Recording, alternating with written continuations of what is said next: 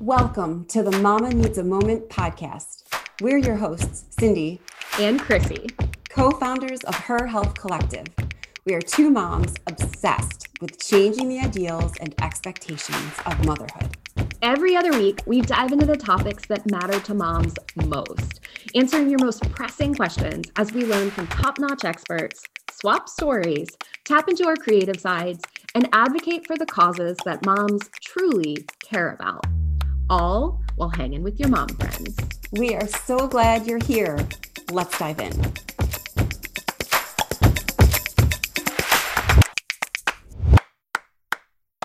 We are thrilled to have Anna Crollman joining us today. Anna is a young breast cancer survivor, mother, infertility warrior, and self professed style addict. Anna uses her wildly popular blog, My Cancer Chic, to empower women to feel beautiful and confident as their body changes. We had the pleasure of sitting down with Anna to hear her inspiring story of overcoming cancer, battling infertility, and navigating the ups and downs of life along the way. Join us as we hear Anna's inspiring story and learn how to develop confidence in yourself, no matter what life is throwing your way.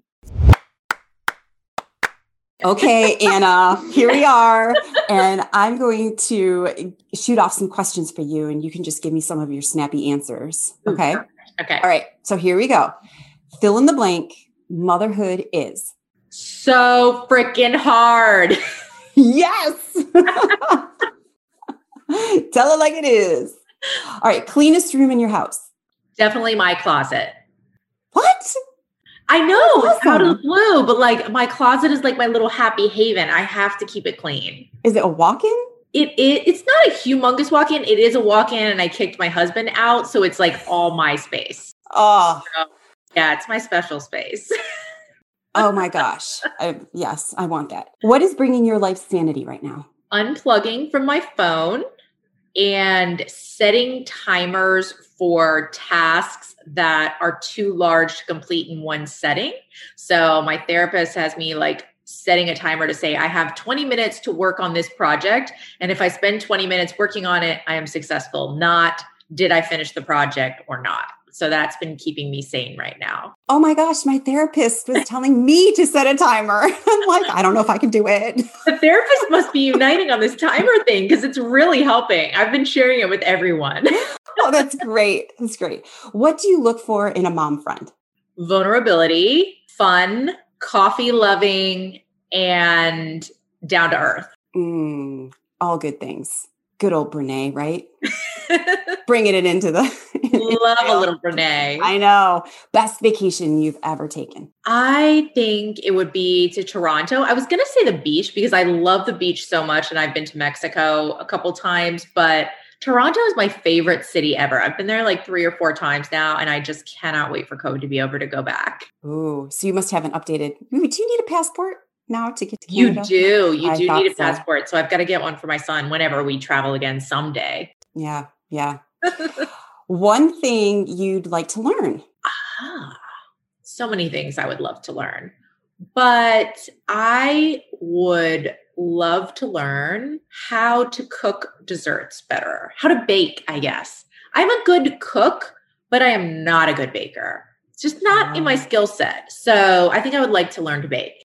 Yeah. Well, baking, baking is, more... is, all in the measurements. Yeah. It's, it's, like a very there's a science and an art to it. Not and that I'm not that I'm a baker. But. That's the problem because I am a cook that just estimates and just You're like a little bit of this. You know? Yeah. And like my husband's like, "What are you doing?" That's not. I'm like, "This is how I cook." You like ha- my food, so this is how it this is how it happens. So like, yeah, honey, I'm adding flair. I'm putting flair in this thing. Yeah, a little love, a little joy, a little this. Yes. what do you like to do on a Friday night? I like to immediately put my pajamas on at five o'clock, make some dinner for the family, and then give my son a bath, and then literally lay on the couch and not move for probably like three and a half to four hours, either binge watching a show together or watching a movie. You have a BFF in Chrissy right now. I, it's like the first thing that happens when I walk in the house, like the bra comes off and whatever pants are on, they just they become sweatpants. Yes. Gotta be comfy. Gotta be comfy. Oh, and like always my hair goes up. If my hair's down, it's like gotta put the hair up, PJs on, then I'm in comfort mode. Yeah. Well, your hair looks super cute up. You she has it up right now, everyone. You can't see. what are you reading or watching right now? I am reading a book called Girl girl, girl. It is literally, it's like that. It's G I R L, G U R L, and then G U R L L. And it's really good. It's by Kenya Hunt. And it's all about Black motherhood and like coming to be as a woman. I'm loving that. I have like maybe 20 pages left and just started watching Firefly Lane last night on Netflix. Is that good? I like it a lot. I love Katherine Heigl, and there's another girl in there from Scrubs. That's what I remember her from. Yeah, Sarah but, Chalke. Yes. But my husband hated it. So I was like, well. We were looking for something to watch, and my husband's like, we watched the trailer, and he's like, nope. And I was like, yeah. okay, that must be my own night. I'll sit down and watch something like that. I'm liking it so far. Definitely oh, suggest. Good. Okay. How do you picture your empty nest days? Oh gosh, it's so hard for me to imagine those because my son's so young right now. But I imagine a little bit more balance in my life. I think right now I feel very pulled in a million different directions of being a mom, being an entrepreneur, working a full time job, being a friend, being a daughter, being a wife. So I think my empty nest days may be a little bit more intentionally focused on certain things that I'm passionate about. But that's about all I can see at this point. Well said. Yeah. I love that. I, I think that's what motherhood is. There's so much of this focus on everybody else. And that is something we look forward to in our empty nest days is kind of that return to balance a little bit. Anna, at the age of 27, you were diagnosed with breast cancer. And I absolutely love your website by the way. It's a beautiful website. On the website, you say, Cancer may have taken my breasts and my hair, but I kept my lipstick and heels. Mic drop. That's just such a powerful, beautiful line. I love it. Can you share a bit about your journey through breast cancer and how you managed to confront your insecurities and find new ways to thrive with so much confidence and style? You are so sweet. Well, thank you so much for your kind words. And, you know, it has been definitely a journey for me. I think, you know, being diagnosed with cancer at any age can be traumatic and going through it in your 20s or at a younger age when it feels much more foreign can be this added element of confusion and anger and just angst around dealing with something that's so unknown and you, you've never experienced it or gone through it with your loved ones around you besides maybe you know a grandparent or an elder uh, another elder aunt or uncle or something. And so i think you know for me there were definitely some deep dark times of not feeling secure and not feeling good about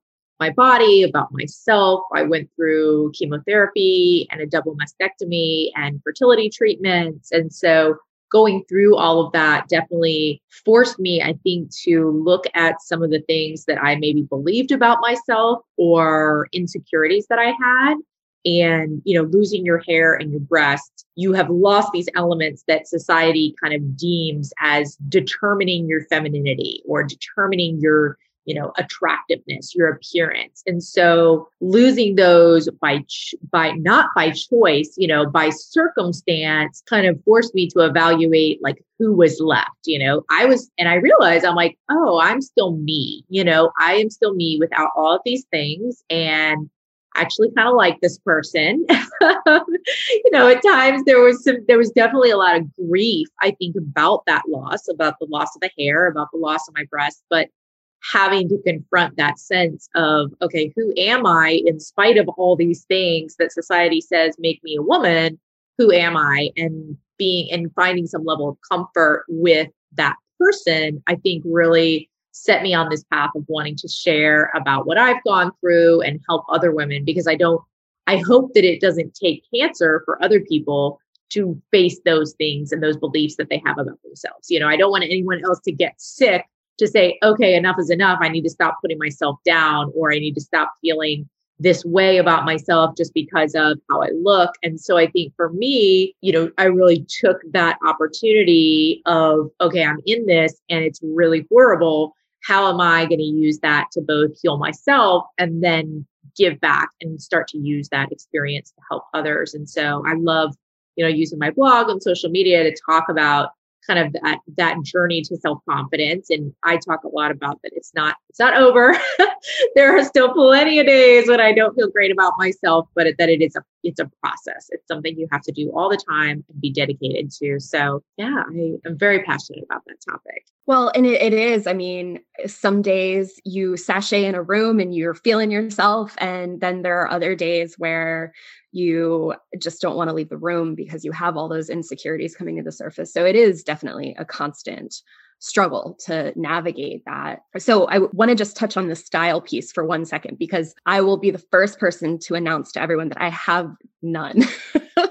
I'm I'm always too. behind. No, I like I pick up fashion way after it's it's in style. Like I mean, there's this meme going around on TikTok right now about like if your hair is parted to the side and if you're wearing skinny jeans, and then if you use the the emoji with the crying emoji with the tears. Yeah. I do all three of those. I feel personally attacked here. But I always pick up trends like so much later. And but you you're I follow you on Instagram and I see your website and you are so fashion forward. You have so much fun with fashion. Have you always been into style and, you know, fashion magazines and dressing up to feel good or was that something that kind of emerged through your journey with cancer? So i think a little bit of both chrissy. As a young child my mom said i would love to go shopping. We didn't have a lot of money so we would always go to thrift stores. And she said even at three years old i would go right over to the shoe section and i was like trying on shoes and picking things out. So i always had a love of fashion. I loved reading like historical books where they show you all the different fashion through the ages. But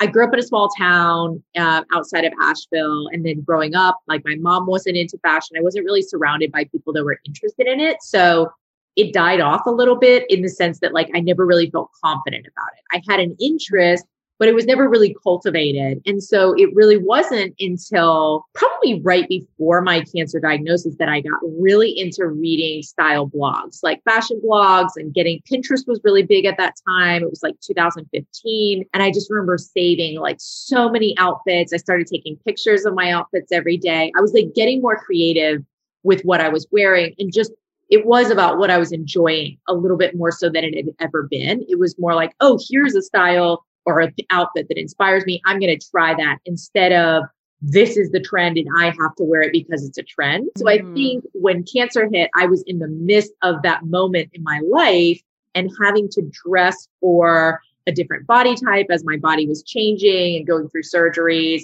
It almost gave me like that freedom to say, whatever you thought your style had to be before, or like this fitting in idea of what fashion is, doesn't really matter. You know, fashion and style through my journey was more, well, here's a means for me to cope. Like, how do I, how am I feeling today? What kind of like armor do I want to put on? I worked all through chemo. So it was like, even when I was feeling like crap, I was like, okay, I'm going to get up. I'm going to put on something that makes me feel beautiful. I'm going to put on something that's like warm, covers my scars. You know, I had these new elements to think about when I was getting dressed every day. So it did become a bit of more of a ritual for me. And like being more experimental in style because I was adapting to what I was going through. And so I think that carried over after I was done in treatment. I had maybe built up a little bit more confidence in the sense of like, oh, I actually really do enjoy this. And other people are looking to me for support in this area. Maybe I do kind of have an eye for this or that type of thing. So it's definitely evolved over time. And now I feel very confident in like what my style has become. I can describe my style. I know like who I am. People will send me pictures of like, I saw this ad and it screamed Anna, like, you know, and I'm like, yes, you know me that I would buy that exact outfit. And so that's really fun to have like come into that. But I think a lot of women, you know, I mean, specifically to your experience, Chrissy, they feel like they're behind figuring out like what's trendy so, like to me, there is a difference between being trendy and having a style. Like having a style is a version of how you dress that fits your personality. Trendy can be like what you see on the runway each year and things that are trends that go through stores. And being tre- being stylish does not mean you have to be trendy. But I think a lot of people conflate the two and they think, oh, well, to be stylish, I have to be on top of the trend. But trends are always changing. And I'll be honest, like I have been following those same memes. I am going to keep my side part and skinny jeans Oh and gosh. use the straight across emoji. Like my because that middle part was just not flattering. I mean, not for me, but like that's okay, right? That's the trend right now. And not every trend is for everyone. You know, I encourage people to try it. Like go out, you know, and buy the wide leg, leg, wide leg legs, the wide leg jeans and try it and be like, okay, how do I feel? And maybe you're like, oh my God, I hate this. I never want to wear it again. And some people have tried them on and they're like, wow, I do like this better than skinny jeans. So it's like about that experimenting. piece. Oh my gosh, I think we'd both be up for you to coach us. yeah. Can we go on a Yeah. shopping trip post Oh COVID? like, Oh, I would oh love Man, I just bought my skinny jeans. Yes. now it's wide leg. Anna, if you Google you, your name, I know it's kind of creepy, right? But I did. I Googled you. And one of the things that comes up in the search is your UNC patient story. And it, it's so lovely. It's very lovely. And in the story, one of the things that you talk about is how challenging it was for you to find other women that were your age and going through what you were going through. So, your answer to this, which is so admirable, is you launched your blog, My Cancer Chic. And on the blog, you're, you're, vulnerable you tell your story you're just open and you've helped countless women know that they're not alone through their journey with cancer. Your work has also morphed into some amazing advocacy work in other areas as well. What do you love most about the blogging world and where do you see yourself taking your blog as you move forward? Oh gosh, it's hard to pin down. I love so much of the blogging world. And as we were talking about before, you know, we got on the call, I do have a nine to five job too. So blogging has always been my passion project. And over the past five years, it's taken up different level different levels of time or dedication. And so I it wasn't really until about 2 years into blogging that I really started treating it like a business. And so I think one of the things that has been most rewarding for me with the blogging world is being able to see myself as an entrepreneur. It's not something that I ever saw for myself. I am a very like by the book. You go to school and you do this career and you do this and you, succeed and you get married and you do this. And so cancer threw all that out the window. And it was really exciting to have a find this new passion. I always loved to write. Creative writing was huge in my life. I mean, from the age of like eight years old. And so being able to tell my story through words is very powerful to me. It's a way, it's been a means of healing for me and also a way for me to connect with people on a different level. While I'm definitely a social butterfly in person too, I find a certain level of vulnerability is much easier when writing as compared to talking in person because I always mention to people, you know, when you're talking to someone in person, you have to be prepared for their reaction and you have to kind of be prepared for how that's going to impact your feeling. Versus when you're writing, it is a very safe space for you to process what's going, what you're going through and write on your own terms and then share it. And you are by that point in a space where you're ready for the reaction to your writing or you're ready to process it. So for me, the writing piece has been huge, but I would say the writing piece, being able to experience the world of entrepreneurship and just like take my blog to a place where it is a business and I get to work as a brand and then also do my passionate work of advocacy in the space of breast cancer is huge. And then really the community. I mean, I think now you know, it's not about the follower count. It's not about, you know, what I'm almost at 14,000, which is like crazy for me to say. I'm like, 14,000 people follow me. Like,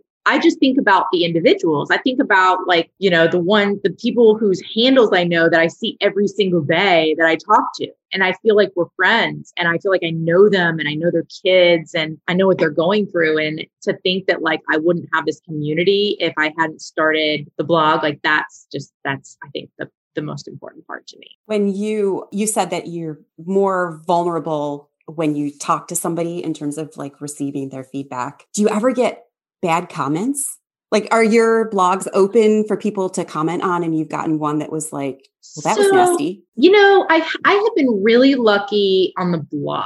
I think blogging, it's interesting the way the world has evolved with blogging, the trolls and like the negativity is more on social media than on blogs. So I've definitely gotten my share of like negativity in on social media but I haven't necessarily on the blog. And I guess more so rather than it being negative, it can be more triggering. So everyone, you know, has their own interpretation of things and their own explanation, especially when it comes to health or cancer. And so for me, as specifically for my journey, as I was processing the decisions that I was making about, you know, treatment or what I was going through or how I was feeling, I wasn't really in a space to take input from other people. Like hearing about, you know, how somebody else's aunt died of cancer or, you know, that if you just ate X, you would be healed. I wasn't really ready to like hear that. And so it was easier for me to like process on my own, write about the process that I went through and then put it publicly and then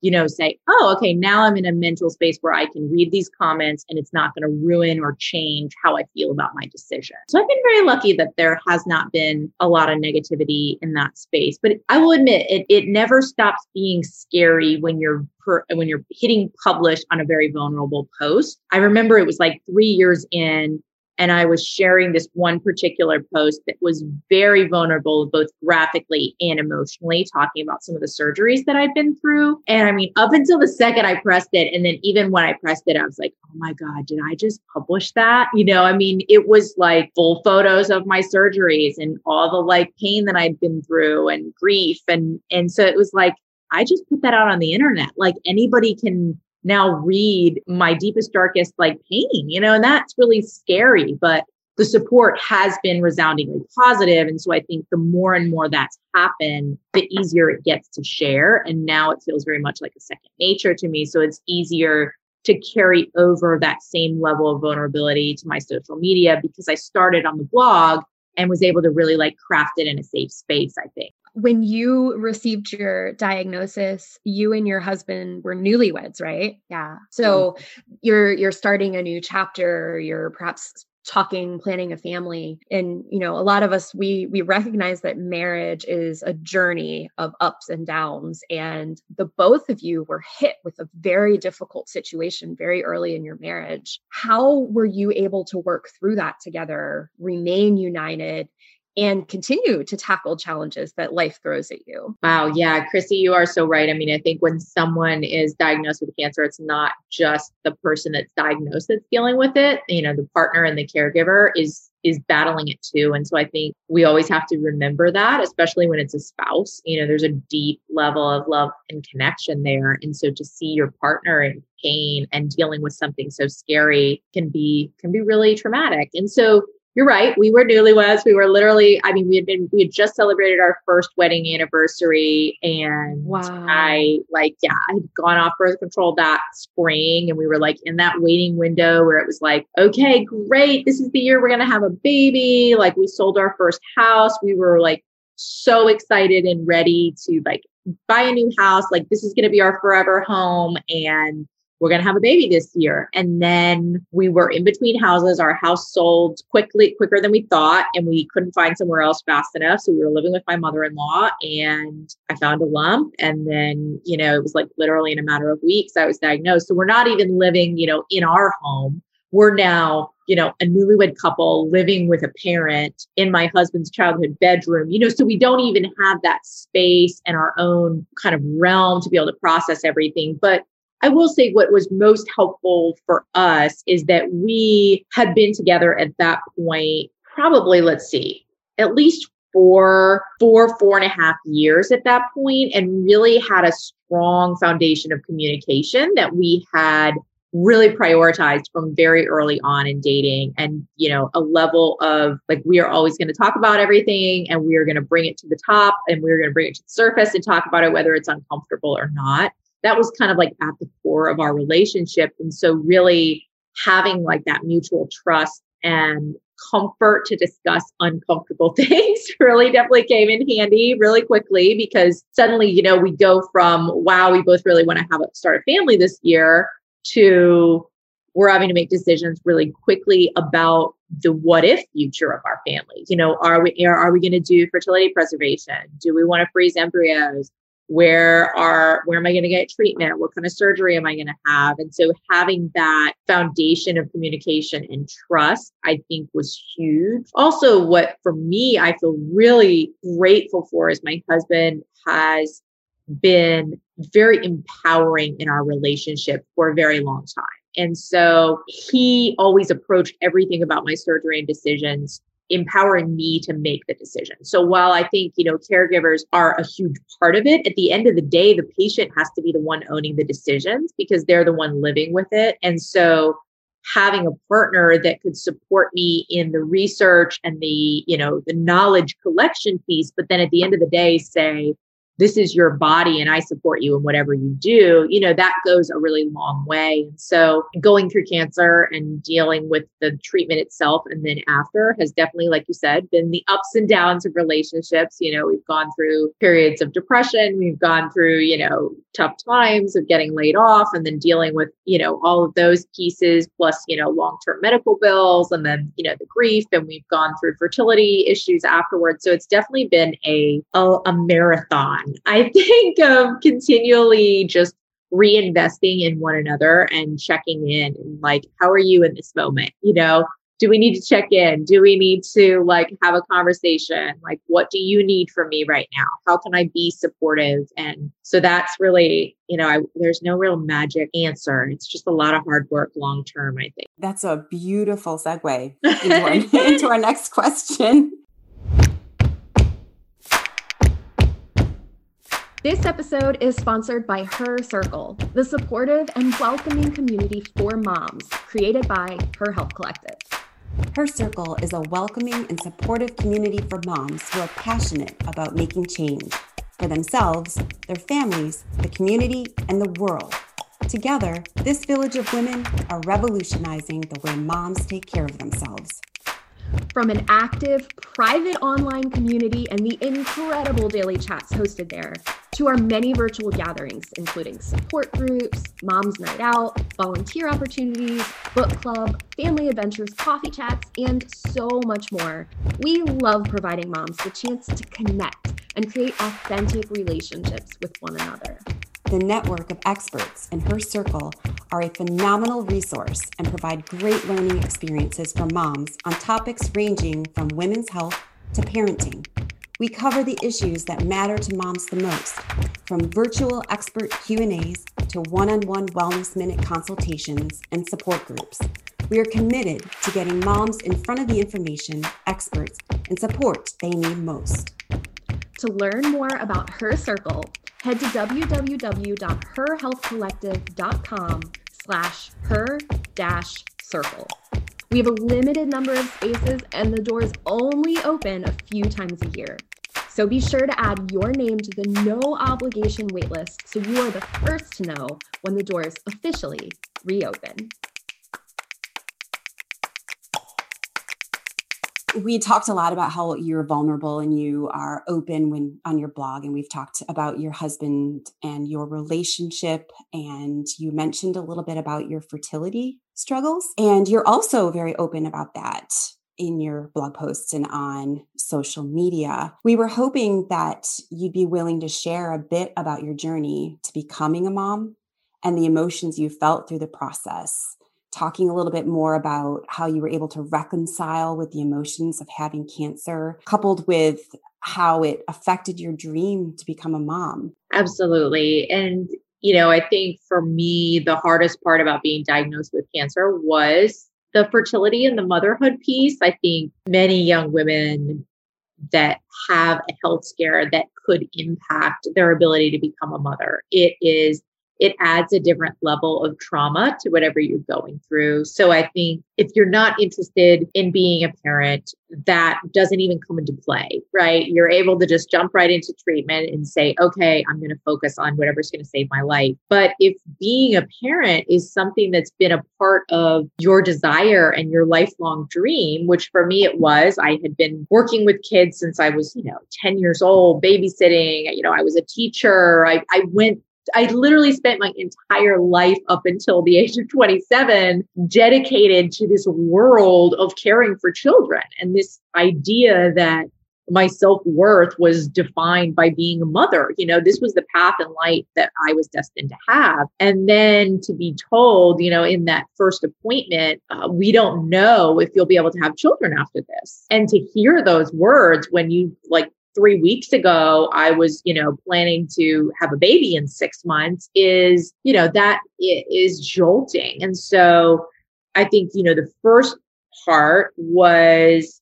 coming to terms with I'm having to shift gears and this is just what I have to do for my to save my life right now and having doctors that supported me and gave me options of here's what we can do to give you the most options later.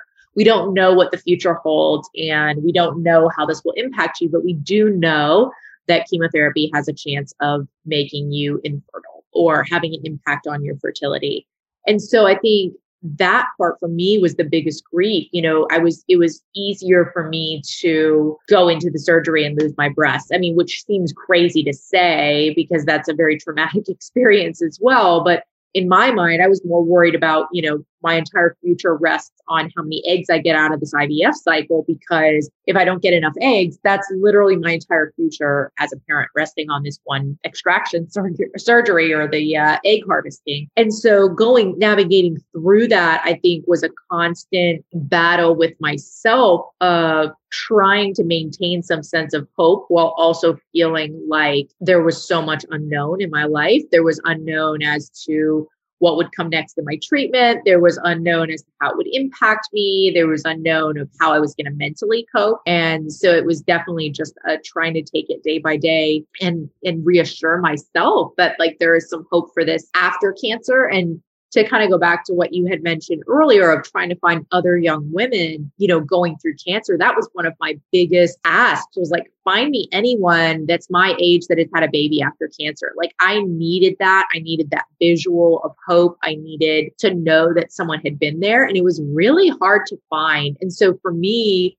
being able to be that beacon now for other young women has been very powerful because I I literally remember being in that exact moment searching Facebook and Google and, you know, everywhere trying to find one person that had my specific kind of cancer and had a child later. And so to kind of fast forward a little bit, my particular kind of cancer, I did have to be on hormone blocking medication for many years after my treatment to reduce my risk of recurrence. And I was on that for about three years and then was given the the green light by my oncologist to take a break for a little while and try to have a baby, which which that in and of itself was like opening the Pandora's chest a little bit again of okay, I have locked this dream away. You know, when they said you're diagnosed and you're not going to be able to go off this medication for three to five years, I had to lock that away. Like I had to say, I cannot think about having a baby right now. I cannot think about the desire. I am putting all of those dreams in this little box and I'm locking them up. And so then three years later to open that box again and for my husband and I to sit there and say, like,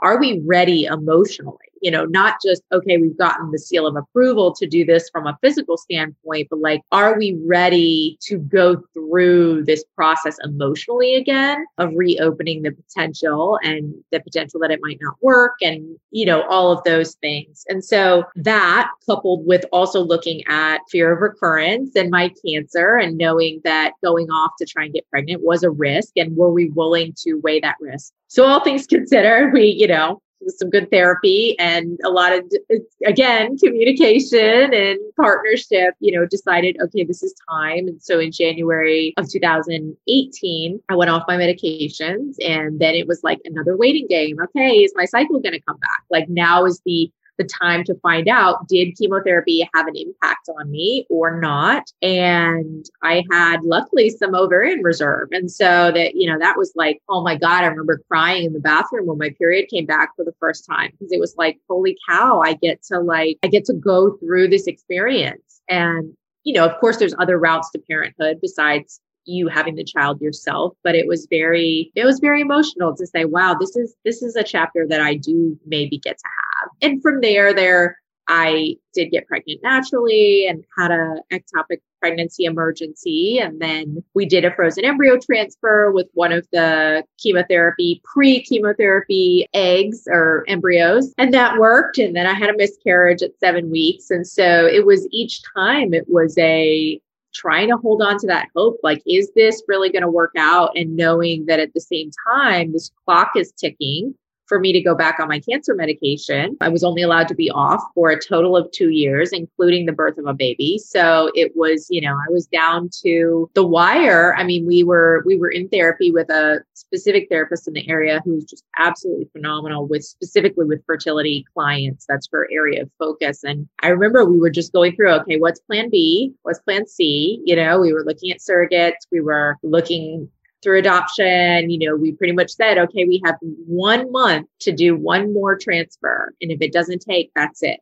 Like we're, we're out of options. And then we're, you know, looking at, can we come up with $30,000 for a surrogate? You know, I mean, it's like, it's not a, drop in the bucket. You know, I think people say, oh, you know, there's surrogates or but or adoption, but they, these are expensive options that the majority of the population do not have resources for.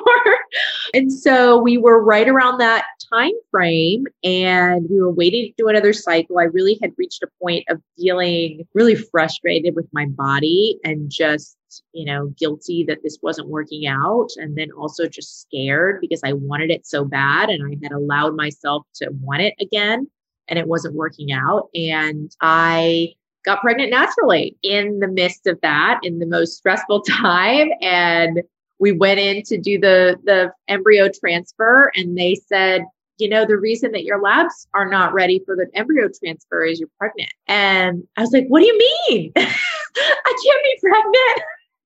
I'm like, we're waiting to do the test. And so, so I still, you know, and I think even a lot of my followers don't realize because they've kind of, it's been such a long journey of getting to this point, you know, for my son Mason to be here, like people don't realize, like, no, this was natural, you know, after all of that and the loss and the years and the this, it just happened. Like my body just finally got it. So that was a very long story, but my story is a little hard to sum up because of all the the twists and turns. But I try to make a point of sharing so many elements of that because I think it applies so much to the infertility community that's facing that because of whatever health versions they have, as well as this growing population of young adults with cancer that are dealing with the elements of cancer and a long term diagnosis impact, in addition to the fertility element. So I always try to share just to, you know, show people that it's possible. We're so grateful that you did, that you shared every every detail that you did about the story. And as you were talking, I was trying so hard to practice really active listening, but my mind was like, I've got to ask her this. I've got to ask her this. Oh my gosh, I want to learn about this. I want to hear more about this. And then I was thinking of all of these images through your struggle. It was just, it's bringing tears to my eyes because I can imagine the first image that I had in my mind was of a boxer in a boxing ring, just continuing to get those right hooks back and forth and back and forth. And then almost like Rocky, where he gets up and then finally he defeats the opponent, right? Or someone who's just trying to get a breath of air and they just can't swim. And then finally they just wash up on shore. And then it's just, I don't know. It's it's a beautiful story with so many challenges. And then in the end, for you to actually become pregnant naturally. But you did go through fertility uh, preservation, right? So you, even though you got pregnant naturally, you still have eggs preserved. I do. So we ended up going through one pre cancer. We went through one cycle. We only had time to do one IVF cycle before I started chemo. And so we got three embryos fertilized. And so we used one of those in one of the transfers in 2018. And that's when I had a miscarriage. And so, yes, we do still have two, our little frozen babies, potential babies on ice um, that we pay for each month. So it's a good investment, right? pay for that storage. Getting used to paying for another one like right away. Yeah, yeah. yeah. Kids are expensive. Absolutely. Well, and you do, you have a beautiful son now. He is just delightful. We get to see him sometimes on social media. We know that motherhood changes a woman. In what ways has being a mom changed you? You are so right. I think, you know, it's hard to imagine what it's like to be a mother until you're there. And I remember, you know, people would joke about, oh, you're going to be so tired. You have no idea, but you just don't get it. You don't get the elements and the the both the good and the bad right? Both how absolutely insanely connected and how much love you can feel for another human being outside your body but also the absolute emotional and physical exhaustion that you feel of being of caring for and being responsible for another human at all times. And so i think it's it's this very interesting shift in living in a state of imbalance and being okay with that. So I think I've very much given up on, I think, I mean, well, I gave this idea when you asked about what I was going to be like as an empty nester. I gave this idea of desiring some sense of balance, but at least in this place in my life, I have given up on the idea of balance. There is no such thing. And so I think it's about showing yourself grace and understanding that as a mother, you are split in different places, especially as a working mother or as a stay at home mother. You are, you play so many different roles and that you're never going to be equally balanced in all those different roles and that it's okay. So I think it's definitely shifted my ideas of balance. That's beautiful. It is definitely a give and take and you're 100% right about just never being in balance. It's just not possible. So, if we were to give you a magic wand and you could change one thing about postpartum care in our country, what would you change and why? Why would you change it? Oh my gosh. So many things, so many things to change, but I can only change one. I only get a, a magic wand. So I will say that from a mental health standpoint, I was extremely impressed with our healthcare system checking in on your mental health. Like I was not surprised for how much my doctors would be checking in on me mentally after the birth of my son. I think, you know, I just I I don't know, I just wasn't prepared for that. But I do think that beyond this survey and the check, there is a lack of resources for community and support during that postpartum period. So I think it's great that we've reached this first step where it's like, okay, we're asking women, are you doing okay? You know, where are you on this level of whatever markers they say mean that you maybe have postpartum depression or anxiety? But like, okay, where are the support resources? Like maybe I don't need the I'm at a really, really horrible place resources, but where do I go when I'm like feeling isolated, feeling alone, needing support, needing to vent? Because I think there's that very much a middle ground when you're going through postpartum, especially I see it now in women who are going through postpartum during COVID of how do I connect with other moms? How do I find my support network? And so I think that would be if I could wave a wand, I would just make sure that every mom has this some kind of support network and community for that for that period, especially right after the first 3 months.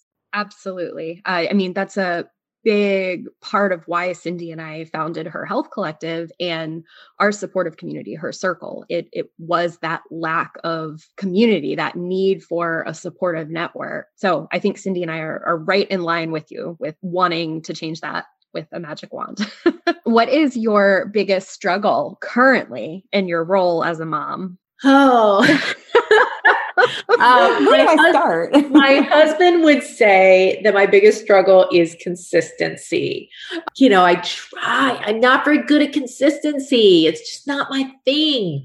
I know I need to be better about it, and I know it's so important for our son, but I'm just not the greatest at being consistent. And as he is at that age where he is challenging and pushing the boundaries, and you know, it's so important for my husband and I to be aligned and consistent. And so that is something that I am working on now. Like consistent in your responses, like when he responds in a certain way. Yeah, I think more consistency of like how I'm responding when he's throwing a temper tantrum or how mm-hmm. I'm responding when he's banging on the glass window. You know, it's like trying to be a little more intentional about my responses in the same manner each time. It's it's so hard in the moment oh, though. Wow. I mean, it is so hard. You feel like they're doing it on purpose. That's what gets me. I'm like, are you doing this on purpose to irk me because it sure feels like it. you know, everyone's like they say they always know how to push your buttons. Oh um, yeah. I don't know. Do they, or are they just living? I, it's so hard That's to know. Because how would they know, right? Yeah, yeah. So you have all of our moms listening, and if you have one piece of advice you'd like to give them, or women who are trying to become a mom, what would you like to say to them? So I think my biggest piece of advice, you know, we've talked a lot about going through difficult times and being vulnerable and navigating kind of these ups and downs of life. And I think my biggest piece of advice would be to show yourself some grace. Treat yourself like you would your neighbor or your friend, because I think as moms, we take on these ungodly expectations of how we're supposed to be in the world and how we're supposed to be as a parent and a wife and a, a business owner or a worker or whatever roles define you. And we suddenly feel like for some reason the grace that we show to other people is not appropriate for ourselves. And i don't know where we went off the rails and started thinking that that was appropriate. Maybe it was like these 60 60s ideals of the homemaker that came out and you know she does it all and she never feels bad. And i think we just need to like reset and say you know what? I'm only human. And just like i would show my friend kindness and compassion in these difficult situations i would do the same for myself Oh, yes. Anna, you are such a joy to talk to. And I am so ecstatic that I finally got an opportunity to sit down and talk to you. I feel like we've been communicating here and there off and on for a long time now. And it's just such a joy to speak with you. Your story is heartbreaking and inspiring at the same time. And we're we're so grateful that you were willing to share it with us. It was so lovely to have you here. I love it. Thank you, ladies, so much for having me. It was such an honor. Yes, absolutely. We look forward to connecting with you again very soon. Same here. All right. Take care. Ah, how amazing is Anna? Her story is so inspiring and she is just so much fun to be around. Here's our three takeaways from our time with Anna. One, true beauty is not what's visible from the outside. You have to take the time to analyze what it is you believe about yourself and take note of the insecurities that are holding you back from being your true self. Even the most confident person faces days in which they must battle personal insecurities. Self confidence is a process. It is definitely not something you will feel every single day. It is not your outward appearance that makes you who you are. If you take away all the determinants of beauty that have been dictated by society, who are you left with? That is who you are. And it is up to you to like that person. Two, I loved this part of our conversation with Anna. You don't need to follow trends. Being trendy is different than having style. We had this conversation regarding fashion trends, but I think it can apply to numerous other areas of life too. What speaks to you? What feels good to you? What types of clothing, makeup, and hairstyles speak to who you are as a person? Alternatively, what types of hobbies, values, and rituals fall in line with the person you see yourself being? Finding your own style and following that which speaks to who you are as an individual will always be following a current trend. It's about knowing who you are, experimenting, and being brave enough to embrace what you love, even if it's different than what the outside world says is trendy. Three, you cannot navigate life, the ups, the downs, everything in between, without acknowledging the importance of having a solid support system using open communication with loved ones, and embracing vulnerability in a way that feels safe to you. It takes being vulnerable and openly communicating with others to truly build a strong connection. And it takes that connection to foster a support system that will lift you up with love and compassion when you need it most. The important thing to remember is that you are in control of these things. You can choose to instill these values in your life and make it a part of how you approach your most treasured relationships. High five, friends. We had so much fun with you. Be sure to hit that subscribe button so you never miss an episode. And don't forget to leave a review. We love hearing what you have to say. Until next time, stay true to you.